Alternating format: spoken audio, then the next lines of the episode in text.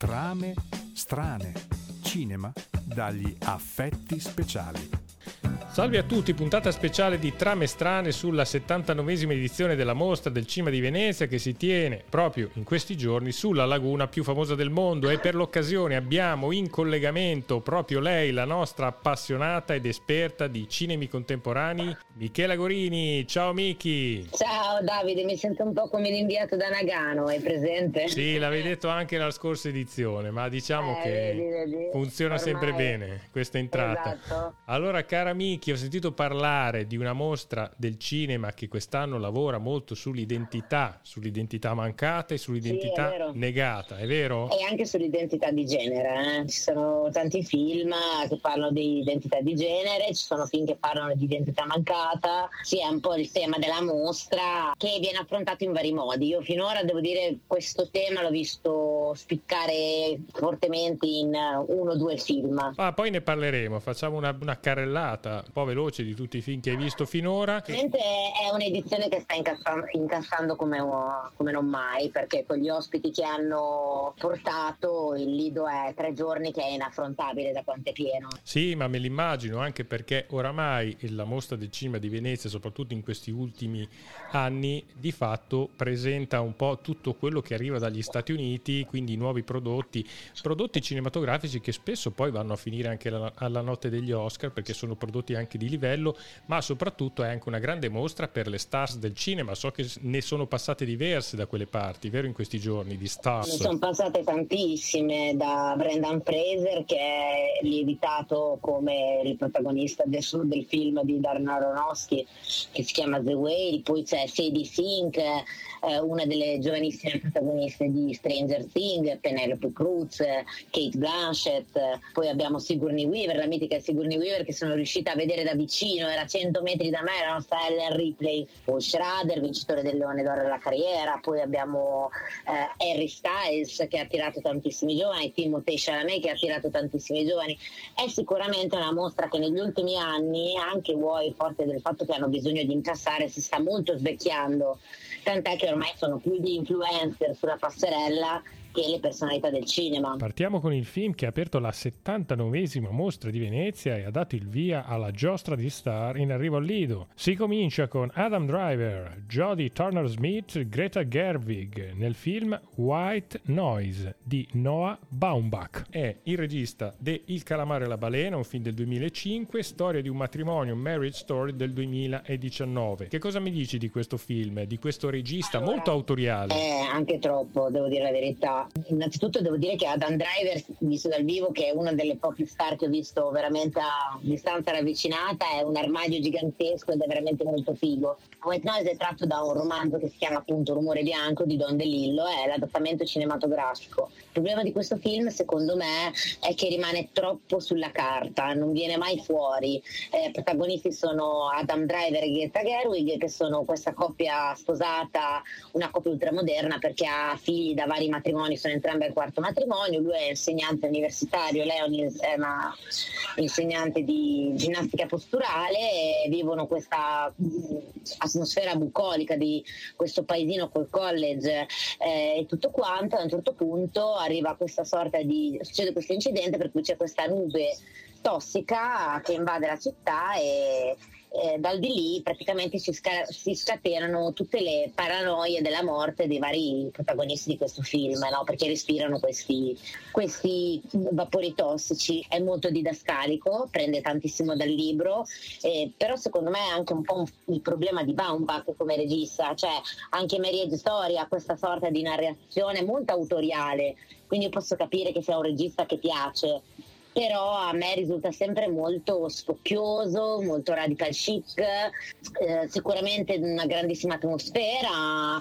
eh, lui sa comunque creare eh, tutto uno storytelling. eh, tutta una dimensione, eh, rimane molto lì. Non dico che è brutto, per carità, poi io sinceramente avrei tagliato almeno un quarto d'ora buono, ecco, parliamoci chiaro, perché si perde molto in tutti questi discorsi e discorsini che a Baumbach piacciono tanto, tipici del cinema autoriale americano, ecco. Vedo che questo film viene definito terribile ed esilarante, poetico e assurdo, ordinario e apocalittico. Ricordiamo che questa è una produzione Netflix in concorso che sicuramente vedrà qualche nomination ai prossimi Oscar, quelli del 2023. Diciamo che questo è un bravo impacchettatore di cinema d'autore, potremmo dire così. Sì, L'impacchetta sì, bene. Assolutamente. Come l'impacchetta lui, nessuno mai. Ma continuiamo con le produzioni Netflix al cinema di Venezia con il film Atena, diretto da Romain Gavras. E tra gli sceneggiatori vediamo Lady Lee uno dei nomi più interessanti del nuovo cinema francese e racconta di come la vita di tre ragazzi neri sia travolta dal caos poche ore dopo la tragica morte del fratello. Eh, questo regista, tra l'altro... Sì, figlio di Costa Gavras, il famosissimo regista, ed è un regista anche molto contestato, nel senso che lui ha un trascorso di videoclip musicali che sono stati spesso oggetto di censura in quanto ritenuti politicamente scomodi a me questo film è piaciuto molto perché fa una rielaborazione del mito greco. Diciamo che fa un lavoro alla Lantimos che fa nel sacrificio del cervo sacro. Eh, si ambienta nella balenia di Parigi, quindi in questo quartiere di immigrati che si chiama Atena, dove questa famiglia praticamente fatta di immigrati, fondamentalmente di seconda generazione però, quindi di ragazzi giovani, eh, sono oh, quattro fratelli. Un giorno il figlio piccolo di 13 anni eh, muore. Eh, viene testato a sangue secondo un video viene diffuso questo video che viene testato a sangue dalla polizia. E praticamente che cosa succede? Succede che fratelli, uno, dei, uno, dei fratelli è un soldato dell'esercito, l'altro fratello invece è, eh, decide di asserragliarsi finché non verranno nel quartiere di fare una sorta di guerra civile vera e propria contro la polizia eh, fin tanto che non vengono dati i nomi dei eh, poliziotti che hanno massacrato di, di botte il fratellino di 13 anni.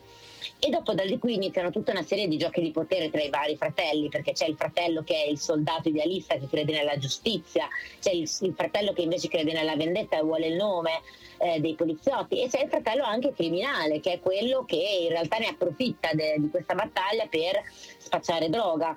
Questo film è molto potente, visivamente è incredibile, c'è un piano sequenza iniziale di 10 minuti che ha una forza evocativa pazzesca, veramente ha la capacità di riportarti nel mondo greco, nonostante si ambienti in una balenia di Parigi. Ci sono queste sequenze epiche costruite in modo meraviglioso, questi piani sequenza che hanno veramente una forza narrativa incredibile, hanno ha delle musiche veramente, veramente molto evocative. È un film che ho apprezzato tanto, devo dire la verità, e questo uscirà a fine mese su Netflix, quindi eh, non c'è da aspettare tanto. Anche qui si parla tanto di identità, eh? l'identità della famiglia, l'identità della vendetta, l'identità del, eh, dell'immigrato, l'identità del soldato, della giustizia, un film fortemente evocativo e ha per chi gli piace il lavoro che ha fatto l'Antimos nel sacrificio del cervo sacro ve lo consiglio fortemente. Bene, grande sperimentazione per il nostro regista Romain Gavras. Ma andiamo avanti con un film che è piaciuto a pubblico e a critica, ovvero l'ultimo film di Luca Guadagnino intitolato Bones and All,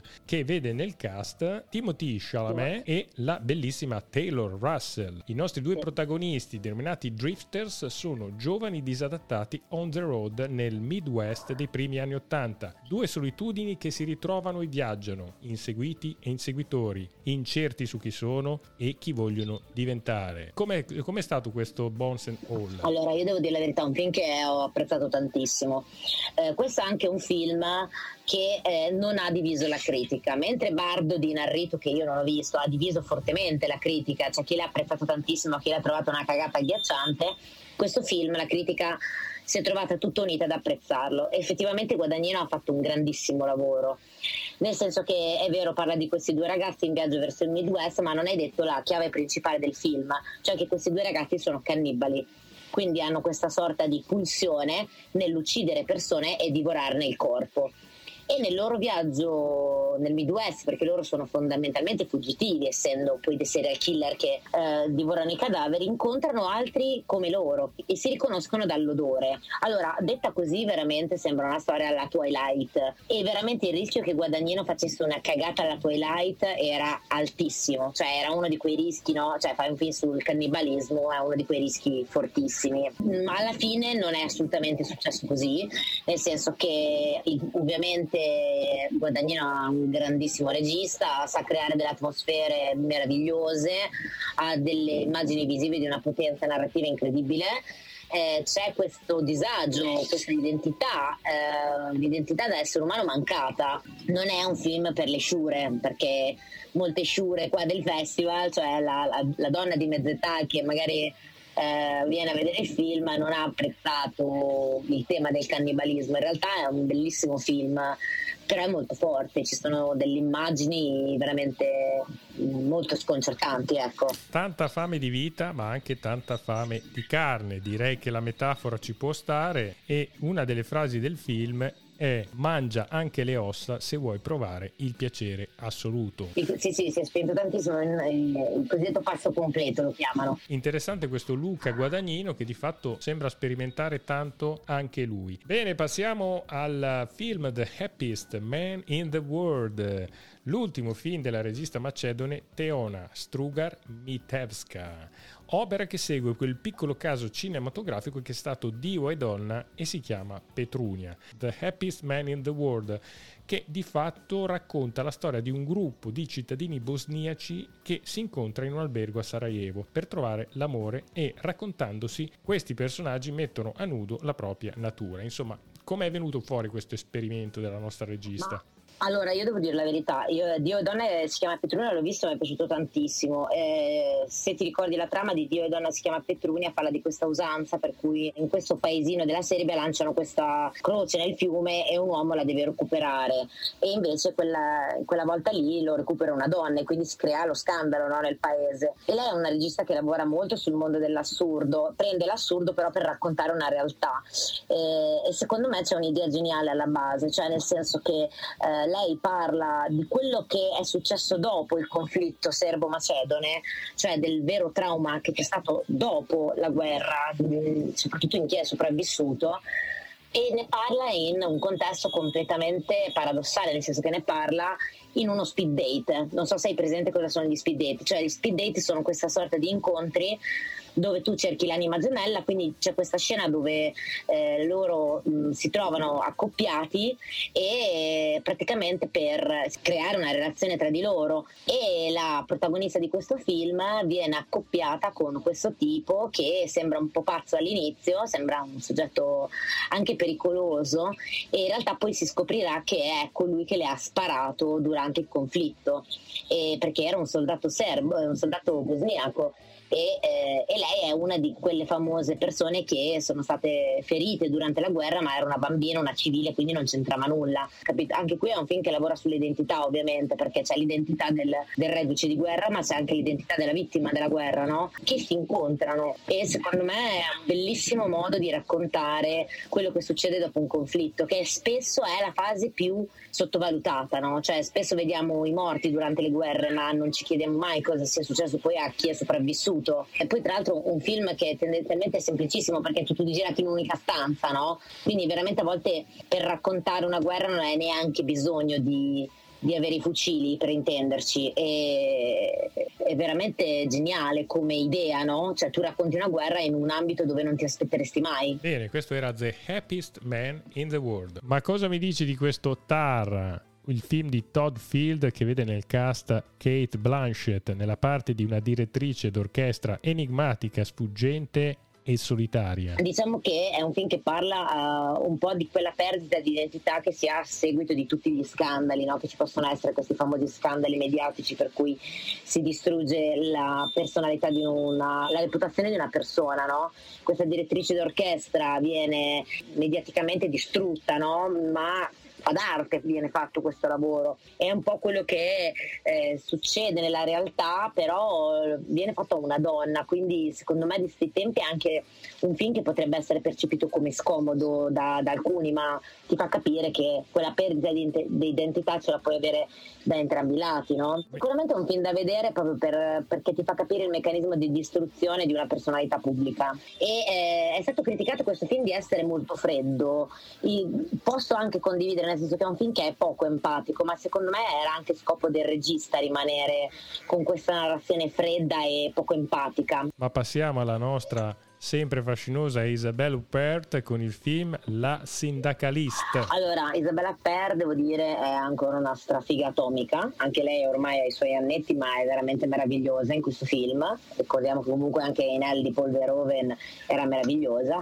La sindacalista parla di un caso di cronaca realmente successo negli Stati Uniti, negli Stati Uniti in Francia, un film francese questo, eh, di questa sindacalista Maureen eh, Kearney, scusami, che viene aggredita ehm, e ehm, violentata in casa e eh, anche sfregiata con un simbolo che eh, richiama appunto l'azienda per cui lei era rappresentante sindacale, azienda che si chiama Areva, che è una delle più importanti aziende eh, francesi.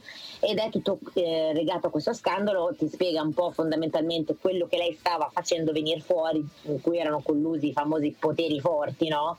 nel senso che lei stava facendo venire fuori che la Francia stava cedendo il proprio patrimonio di conoscenze nucleari alla Cina e eh, con rischio di eh, licenziamenti di tanti operai e ovviamente viene fermata in questo modo. Lei denuncia questa violenza sessuale e che cosa succede? Succede che al processo eh, non viene creduta, quindi eh, fondamentalmente viene il primo grado accusata di eh, finto reato. È un film assolutamente attuale per, per le tematiche. C'è sempre un po' questo tema de, della donna che subisce violenza che deve dimostrare di aver subito la violenza perché non ci sono abbastanza prove per, per dimostrare il contrario. Una grandissima prova di Isabella Per, bravissima veramente. E tra l'altro fa anche un ruolo molto difficile perché questa personalità è una personalità molto fredda, non è una personalità particolarmente, questa donna Maureen Kearney una, infatti tra l'altro viene accusata di essere troppo fredda rispetto al fatto di aver subito una violenza, no? La storia è una bella storia, vincente e, e sicuramente molto attuale perché ti fa percepire, se, se prima abbiamo, se abbiamo, parlato di Tar no? e di quanto magari sia un film politicamente scorretto, questo è un film politicamente corretto, però anche poco retorico, nel senso che eh, cioè non c'è quella retorica accusatoria, c'è però una serie di fatti che le succedono veramente, vengono narrati in un modo abbastanza obiettivo, cioè a un certo punto dubiti anche tu che sia vera sta cosa, che lei sia stata violentata, no? quindi è veramente un meccanismo narrativo che funziona. Ma passiamo ad un grande visionario del cinema americano, Darren Aronofsky con il film The Whale, dove un solitario insegnante inglese, affetto da una grave forma di obesità, cerca di riallacciare i rapporti con la figlia adolescente, con la quale ha perso i contatti, per un'ultima possibilità di redenzione. Ha diviso questo The Whale di Aronofsky? Miki? Sì, ha diviso tantissimo. Forse questo è il film che ha diviso più di tutti. Tra l'altro ne parlavo con Leo Canali, che salutiamo, che è il nostro grande amico. E per assurdo mi diceva Leo Canali che eh, i non fan di, di Aronofsky hanno apprezzato tantissimo questo film. E io devo dire la verità, io sono proprio una di quelle non fan, nel senso che trovo Aronofsky un regista insopportabile, tranne The Wrestler, che è un film che mi è rimasto nel cuore.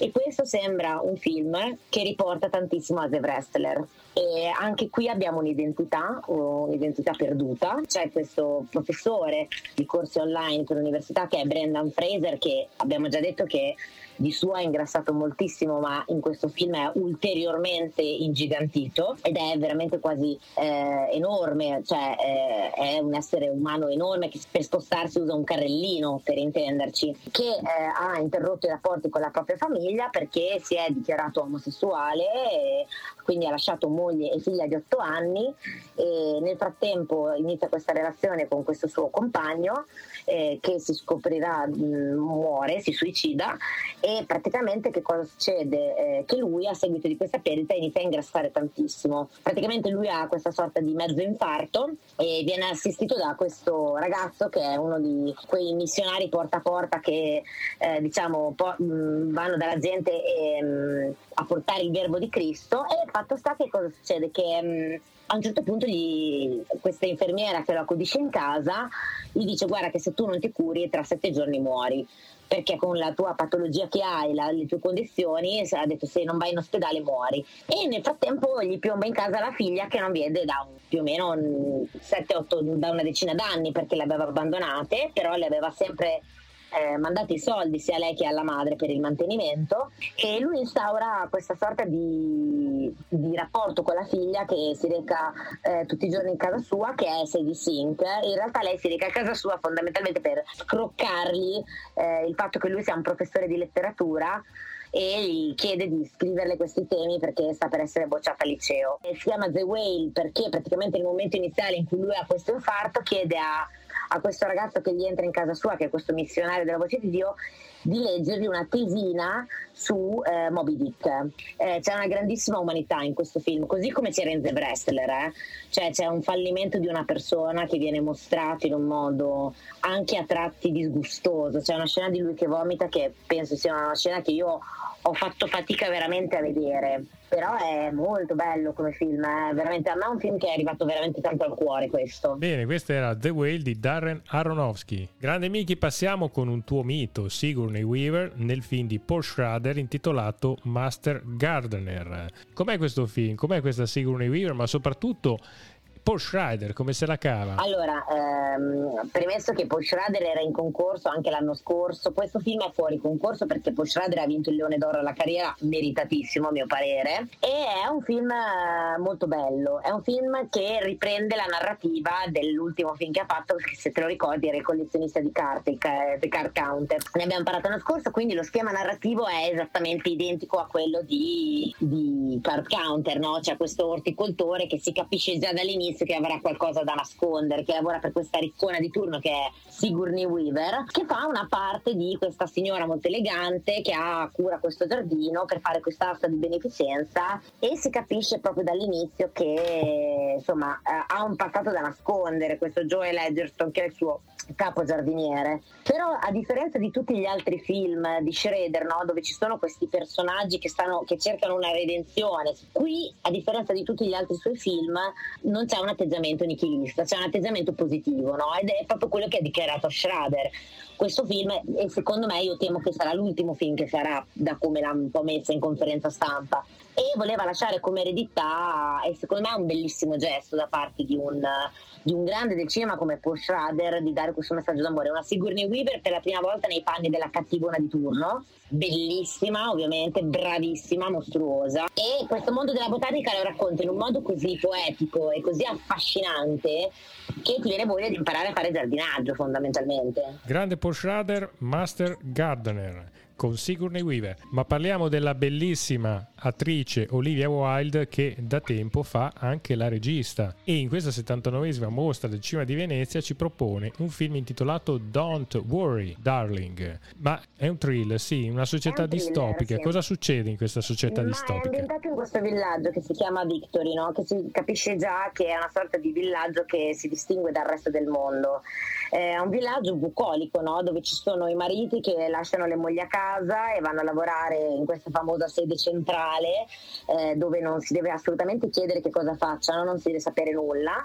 Le mogli sono tutte felici, tutte filianti, tutte meravigliose, fanno i corsi di danza, puliscono la casa e fanno da mangiare. A un certo punto però iniziano a succedere delle cose strane. Vabbè, non vi rivelo che cosa succederà, però diciamo che eh, è tutto volto a scoprire questa comunità cosa nasconde. No? A me questo film non è dispiaciuto, eh, secondo me è interessante interessante, è molto visivamente molto ben curato, eh, però mi sembra di vedere un'enorme, lunga, infinita puntata di Black Mirror. Eh, andiamo avanti, questo era Don't Worry Darling di Olivia Wilde, ma passiamo ad un film diretto da Martin McDonagh intitolato Gli spiriti dell'isola, The Banshees of Inisherin, con Colin Farrell e Brendan Gleeson, ambientato su una remota isola al largo della costa occidentale dell'Irlanda che segue le vicende di due amici di vecchia data. C'è mistero anche in questo film? No, non c'è mistero. Eh, questo, allora, Martin McDonagh, per chi non lo conoscesse, è il regista di Tre Manifesti Ebbing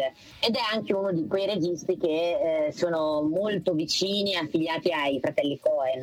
Ed è un regista che lavora sulla narrativa dei Cohen, cioè secondo me è un regista che si ispira tantissimo a quella narrativa veramente anche a certi tratti comica e farsesca. Cioè questo film fa veramente, ha delle scene veramente esilaranti, ha una, tra l'altro una finezza nell'umorismo eh, incredibile, cioè ci sono delle battute veramente divertentissime, fatte con niente, cioè sembra di vedere due personaggi comunissimi eh, che a un certo punto iniziano a litigare in questo contesto veramente isolatissimo dal mondo, questo paesino rurale dove non c'è niente a parte il pub, no?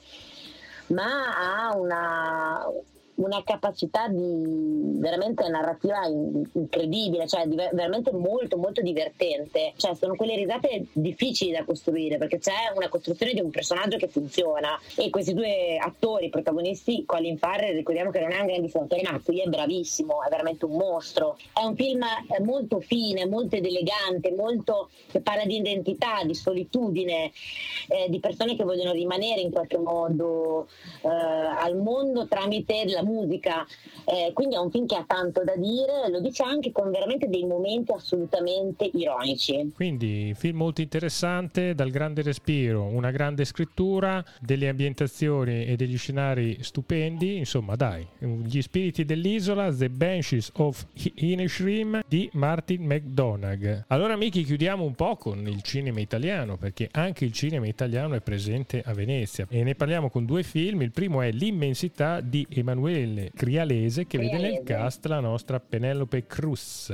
Roma, anni 70, un mondo sospeso tra quartieri in costruzione e varietà televisive ancora in bianco e nero, conquiste sociali e modelli di famiglia oramai superata. Insomma, qua ci si guarda indietro, la nostra bella Italia che continuiamo a sognare. Ma di che cosa parla poi questo film? Allora, è la storia autobiografica del regista crialese eh, che tra l'altro ha rivelato fondamentalmente di essere un uomo a seguito di un'operazione di transizione, quindi in realtà Emanuele Crialese nasce Emanuela ed è un, un po' la storia autobiografica che ha tenuto a specificarlo, non tanto della sua transizione, ma del, di una serie di cose che gli sono successe nell'infanzia, cioè di, di, di rendersi conto, di prendere coscienza, di avere un corpo che non gli appartiene, quindi anche qui c'è un'identità, la tematica dell'identità di genere è fortissima e eh, anche del rapporto con la madre. In realtà per me questo film è molto incentrato sulla figura materna, cioè sembra quasi che sia più il racconto di una figura materna che il racconto della sua mh, esperienza in questa cosa. Per quanto riguarda il cinema italiano, mi dà un po' fastidio questo sempre voler raccontare le cose nell'ambito dei rapporti familiari, no? Cioè ultimamente il cinema italiano, soprattutto quello d'autore, prende in esame solo esclusivamente i rapporti familiari, no? quindi il rapporto con la madre, il rapporto con il padre, il rapporto con i figli, il rapporto col compagno allora, Chialese ha detto che non voleva parlare del suo problema con l'identità, ma voleva parlare di se stesso. Però secondo me era più interessante se la sua esperienza autobiografica veniva raccontata al di fuori di un rapporto familiare, perché ormai il cinema italiano solo quello fa, cioè parla solo di queste cose, ecco, per intenderci. Eh, ma d'altronde siamo dei familisti noi italiani, questo purtroppo lo sappiamo nel bene o nel male, eh, per cui se, se pensiamo solamente alle prime serate televisive, Dio, patria, famiglia, insomma, una cosa che sta tornando molto di moda in questi ultimi tempi, quindi è sempre quella, se non ci sono i carabinieri ci sono le famiglie, se non ci sono le famiglie c'è il prete o ci sono le commesse, insomma. È questo eterno borghetto chiamato Italia nel quale noi continuiamo a vivere come se fossimo negli anni 70 e 80, perché desideriamo questo, d'altronde qualcuno ce lo sta anche vendendo attraverso eh. le campagne elettorali. Va bene, andiamo avanti con un altro film italiano che si intitola Ti mangio il cuore di Pippo Mezza Pesa con una straordinaria Elodie, mi hanno detto straordinaria, allora, immensa. Favore, allora Davide, prima di tutto io sullo straordinario mi conterrei un attimo. Eh, questo è un film che parla di questa guerra del Gargano, guerra tra clan mafiosi che c'è stata. Io devo dire che questo film non sono neanche riuscita a finirlo perché prima dei 20 minuti sono uscita perché è il classico film di Rai 1, no? Classica narrazione sulle storie di mafia che sappiamo fare in Italia dove i personaggi cattivi diventano quasi macchietta dove abbiamo un'Elodie particolarmente figa, quindi pompiamo sulla figaggine di Elodie. E che altro? C'è un Michele Placido assolutamente insopportabile.